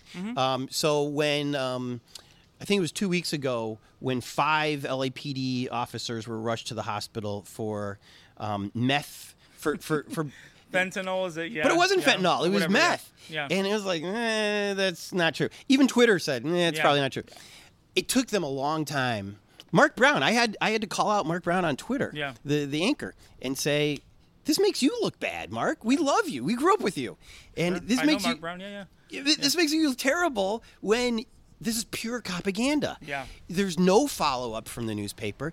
Also, in journalism, you're supposed to have more than one source. Yeah. So you just can't say, according to the police, this is it. And now to the weather. Dallas, what do you got? Yeah. That's not. That's Yeah. not journalism. Yeah. And so, um, what I love about you is you go to City Hall and you raise hell. One of the things that you raised hell about that almost everything that you've wanted has pretty much come true, except for Kevin DeLeon. Yeah, man. How has that guy? It, okay, let me ask you this. Shouldn't there just be a new rule that Yeah. said something along the lines of if it's a majority vote in city council that one of the members has to go, and if it's then approved by the mayor, then we know it's just not a a uh, a, a political move. It's a real move. Sure. I, yeah, I mean, I don't know. I talked to someone about that, and like, you know, there's been people on city council who have come out against him and said, "How do I don't want to be in this chambers with you?" And they there's you know they say there's nothing that they can do, and I think that like you know someone explained it to me like, well, the moment you start letting them like remove people, then it can become a political thing of like we don't fucking like you, you voted against us. It, it, it could turn tricky. I could see how somebody is sort of you know worried about that but at the same time i don't know there has to be a way to remove people who are like just in, insanely corrupt but, who have no respect for the fucking office right But but not only remove them, but remove them quickly. Yeah. Because this idea of uh, of a vote in two years, yeah that that doesn't fix and I anything. mean that that also speaks to the fact that like you know there is so much bullshit that comes through city council. Like we're gonna do a study about the you know I'm like no no no don't do a fucking study. They're like oh we're gonna do a study about whether or not free transit is good for people. No, it fucking is because they don't have to spend money to get around their own city. It's it's a it's good. Trust me, Yeah. you can trust us on this one. You don't need to take a year to do a study. or why don't you study it for real? Oh yeah, why don't yeah, just go right now and see and make it free. You know, make it free for a week and see how people react. But like, so there, there's just I don't know. I mean, I, obviously I think he should be removed, but I don't know what the, the there should be a mechanism that is somehow can't be abused, right? By but because again, if you have one person who like is whatever gumming up the works according to the city council, they could all come together, say fuck this guy. So that shouldn't be able to happen. But it should be able to happen in the fact that like this guy has no respect for his he's corrupt, no respect for his office, for his constituents. He's using it as a way to get money and to has still have some power and influence. You know? And he was racist. And he's racist, obviously, yeah. I don't know how he is able to skirt by and like uh, Nury was removed. I mean, maybe it's like because misogyny or something like that. But Have you seen the Barbie movie yet? yeah, of course. I think it's that. Yeah, yeah. I, I think for some reason women understand this Yeah. better than men. That that when you have truly screwed up and when the public is, Yeah. is saying we're pissed, then a woman will do the right thing most of the time. Mm-hmm. And the man is going to have a lot harder time with it. And Well, so, also people love to, to bring down a woman in power. Not to say, you know, listen, she deserved it, and like one thousand percent is a racist piece of shit. But like, I think that it was easier for people to see her do that, and easier for her to do that, and like, then Kevin DeLeon's just different because again, people uh, want when a woman does it, it's like, oh man, like it's a woman, and like you know, to honestly, there's some people out there who are like, well, this is what happens when you have a woman president for the city, you know, city council. There are people who believe that for sure, and mm. again, she deserves to be ousted like that, but he also deserves to be ousted like that. But I don't, there, I want there to be a mechanism to to remove his ass because like he shouldn't be there. It's disrespectful to to the people he was racist against, and it's disrespectful to like the you know if we're taking city council as like some sort of body that we need to respect. Well, how do I respect the legitimacy of your council when you have this motherfucker sitting there? Right. Where where Nury Martinez had to pack her bags and go, and great, deserve that. But he gets to still sit here. No, everybody involved in that fucking scandal needs to be tossed out, and he gets Yeah. to sit there. And so that to me, I mean, the reason we go to city council is because the way that they do it is they make it hard for regular people who work regular jobs to go and, and, and be civically engaged, making it making the meetings from like 9 a.m. or 10 a.m. to whatever. Like people are at work. If you really wanted people to be involved, make it at 6 or 7 p.m. at night. Yep. Do your fucking job and let people come and, and be heard. Because right now we're going there because, you know, we do freelance work or whatever our work is, we get to go and do that. But like we need more people who are being affected by this to show up. And so for us, it's a way of kind of shining a light, saying, you know what, this is what's happening in your city. Mm-hmm. The more you get involved in local politics, the better because a lot of the stuff that's happening to your life in, in the immediacy, right? Whether that's like you have to pay to park in your, your your neighborhood now, whether it's you know whatever building's going up next to you, that happens at a city level, not at a federal level. So the moment you get engaged, and so we're trying to tell people, hey, come out here, be heard, and I'm hoping that one day that more meetings that, that pertain to city stuff happen later on in the fucking day when people can actually go to. Because right now you have a lot of working people not being able to cut out and go and make public comment, and that to me is like that's not how a city should work. and and uh, they they may pretend that they don't want to listen to what you have to say. In fact, some of them just leave, which I think should be against the rules. But also, they cut down on Zoom, Yeah. and and I think that that. I mean, there's there's some silver linings to COVID, and I think that that was one of them. Sure. Was that we got used to doing these kind of public things by Zoom because not everybody can get to City Hall. And it's also an accessibility thing of like people are, are immunocompromised. People can't, Right. you know, use wheelchairs, use walkers, whatever. they it's easier for them to be able to call in than have to go down there, be searched, like all that. It's a fucking mess. And so Right. yeah, no, I, and and the thing is, but when they get rid of that stuff, that is that is one thousand percent an attempt to silence people. Right. It's it's an attempt to not get people to engage. Because the more people they have yelling at them, and they don't like to get yelled at, but guess what? You're a fucking publicly elected official. And trust me, when I was running for city council and I thought about possibly winning, I'm like, I'm gonna get yelled at. I'm gonna get approached in person. I just gotta train myself how to deal with that. And if we, see, I don't know if you saw Ugo getting confronted by William a few weeks ago, but did not handle it well. So, but again, you know, this is the people in power will always find a way to try to skirt their responsibility. And to me, that's what they do. And Kevin De Leon's sitting there, and these people are saying, "Oh, we don't want him here," but they're not actually doing anything to get him out of there. and I think that there, there, there is something that they should probably be doing that I don't know. Maybe in the city charter there's something, but like Pass a bill. they need to start icing him out even more because it went from being like you know it would erupt if he was there, people got pissed, and then time goes on and it's not the same. But like he, they're still working with him, they're still having him on committees and stuff. So I don't know, man. It's a it's a real fucked up situation. Uh, how can we support you? Oh, you know, I 'Cause first do- of all- yes. This has been such a pleasure to Thank meet you, man. This is great. I'm happy to talk. I I love Um, to chat. I've, I've seen you online. I've seen pictures of you marching across Yeah. uh, the LA River with Yeah, yeah. tons of people behind you.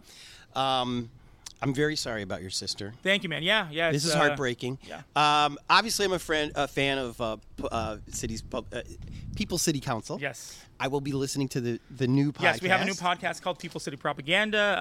Um, Are are you the host? I, I'm going to be hosting along with Jason Reedy, who's one of the hosts. I think we're going to take turns, and I'll be on it with him sometimes. And then I think we're going to start. You know, he's he's black, and so we're going to start doing shows where it's like, okay, we're going to do something about the black struggle, but only black people on it because it makes sense, right? Like, so I think I'm going to be on when I can. Since since this uh, episode is about the Valley, quote unquote. Yes. 818 Heartbreaks has the uh, Circus Liquor uh, Yeah, the, uh, as, as our clown. logo. Yeah, yeah. Give me five other images of the valley that That you would- yeah. that you would put on a postcard. Oh, you know, I mean, it's uh, Because obviously this is a hard question. I think Bob's Big Boy is Okay. one for sure in Burbank. in Burbank. Yeah. Burbank's the Val Oh yeah, Burbank's about. Oh yeah, no. Oh yeah, one thousand percent. Um, because it's 818. Um, no, because it, it falls within the limits. The thing is, It but they're their own city because they, they use a different Yeah. police force and schools and all that. So it's it's the valley, but it's not L.A. Fine. Um, Bob's Big Boy's number one probably. Um, I love that. Also a great logo.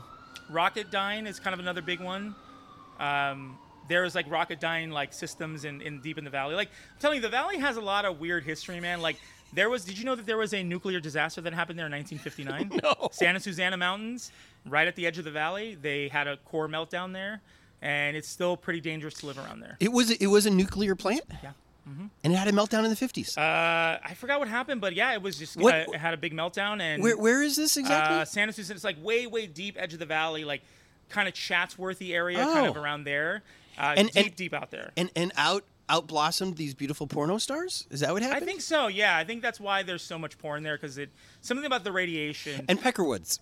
yeah, no, but also no. What, but the fucked up thing is that that now I think that there's a documentary about a family whose daughter got this rare cancer from the fallout that's still present now in the 2020s. Um, and yeah, there was. I think there was for a time you had to sign a waiver if you bought a house in the neighborhood saying you may be exposed to chemicals. So Rocketdyne would be a very like dark that- postcard. Yeah, it would be, but but you know, But that's, it- that's it's how history. It happens. Um, man, I'm trying to think. You kind of put me on the spot. It's which is good. I did. I think I would put obviously because I'm a husky. Okay. Put the husky on there. He's my boy. Love him. Um, Would I- people know that that's the valley though? Uh, maybe yeah, so maybe you- not. Yeah. So maybe the Odyssey sign then. The Odyssey sign would be well. Yeah, I think I think that's maybe my third. Odyssey sign would be good. I would actually put the Idle Hour there, which is, is it's not a, a legendary place, but it is. A, do you know that place? Ah. It's a it's a uh, Is that the one with the the the the water bucket? The the barrel The barrel, building, yeah. which is right across the way from Odyssey Video. right. Yeah, That's that's called the idol. Idle Hour. It's a bar. Interesting. I don't know. Just to me, it's very like kitschy. You know what I would put as my last one? I would put the five way intersection where Odyssey Video is. they call it the mouth of the valley. I would put that. They as- do? Yeah, because it's like it's feeding from like five different uh, sections of, of streets. Like it's Camarillo, it's Vineland, Lankershim. I love that. Yeah, and that to me, I, I told my friend the other day, I'm like, if, if someone were to do a remake of Falling Down, you know that movie where he goes on a Michael Douglas. that his breakdown would start at that intersection because it's so fucking stressful being there. So I think that would be my the last one of like. I like it. To me, that's where the valley converges. It's a weird spot. It's talked about a bunch, but yeah, that's kind of my my valley stuff. Albert, you're the man. Thank you, man. I appreciate you. How how can my listeners uh, support you? I do another podcast called Oops All Bangers about people's favorite albums. We talk about a lot of good music. Uh, People City Propaganda, we're going to be uh, hosting, I think by the time this comes out, we'll have maybe our fourth or fifth episode. We're basically trying to talk to uh, people involved in the movement around town. We're going to have Melina Abdullah on, uh, Hamid Khan. All these people, we're, we're trying to figure out different themes, different months, all that stuff. Going to be great. It's very, it's going to be an unfiltered look at LA politics, kind of our thoughts on it. Um, Follow me on Twitter at Digital Urn. Uh, U-R-N is how you spell that last word. Um, and yeah, come and hang out. I don't know. Come to a rally. Come. We're having our trial October 30th at Stanley Mosk Courthouse. I'll put out more information about that if you want to come and uh, support. But otherwise, just find me online. Do you smoke pot? If we if we meet you, should we give you a joint? I like, don't. I, I I like to drink, so let's do a shot of whiskey or something. You like whiskey? I love whiskey. Yeah. What what's your brand? I mean, I don't know. I usually buy like br- a Bulleit or something like that. Okay. But I mean, if I'm if I'm trying to spend, I'll try to find something a little aged. You know, like some Japanese whiskey or something like that. Yeah. So, it, it- uh, Suntory time. What, what what did Bill Murray say in the movie? What is it? it, it's Suntory time. Maybe. Yeah. Have you have you had Redbreast uh, whiskey before? No. If if if our if our paths cross again, Sure. Yeah. Yeah. Yeah. Of I'll give you some of that. Yeah. So I mean, yeah. Come if you want. If you run into me, say hi. Uh, tell me you like me. Give me some whiskey. But yeah, I'm I'm uh, I'm easy to find. I hang around. I try to be a nice guy. Um, and yeah, just so you know what, support the movement and get involved in an organization if you can. Well, thank you Thanks again for having me, man. I All you. How great was Albert? You know who we'd get arrested with in the middle of the night for whatever reasons? Our Patreons. When you stoke us, you're saying, Tony, Jordan, thank you for showing us Angelenos like like Albert.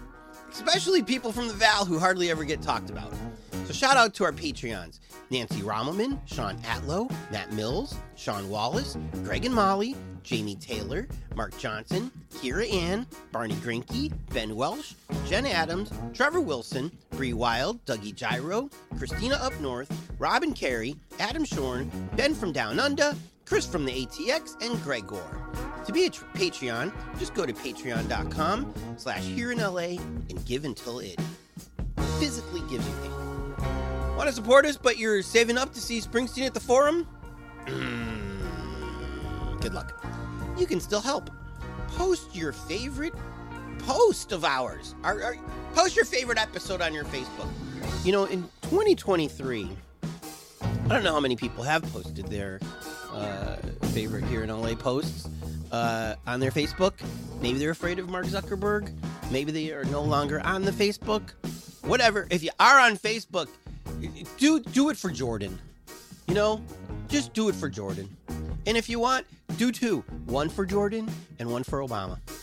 Tweet something nice about us. Anytime you see me tweet about an episode, retweet it. And for God's sake, tell your friends. Tell them how Here in LA is spelled and that it's on Apple Podcasts and Google and even Spotify. Here in LA is produced by myself, Tony Pierce, and a man who's way more than just a Ken, Jordan Katz. Editing, mixing, and music supervision by Jordan Katz. Songs by Orgone and Jordan Katz. Special thanks to Cindy for creating the logo, Jen for inspiring this, and native Angelenos who set the tone and put up with the transplants. Go Huskies!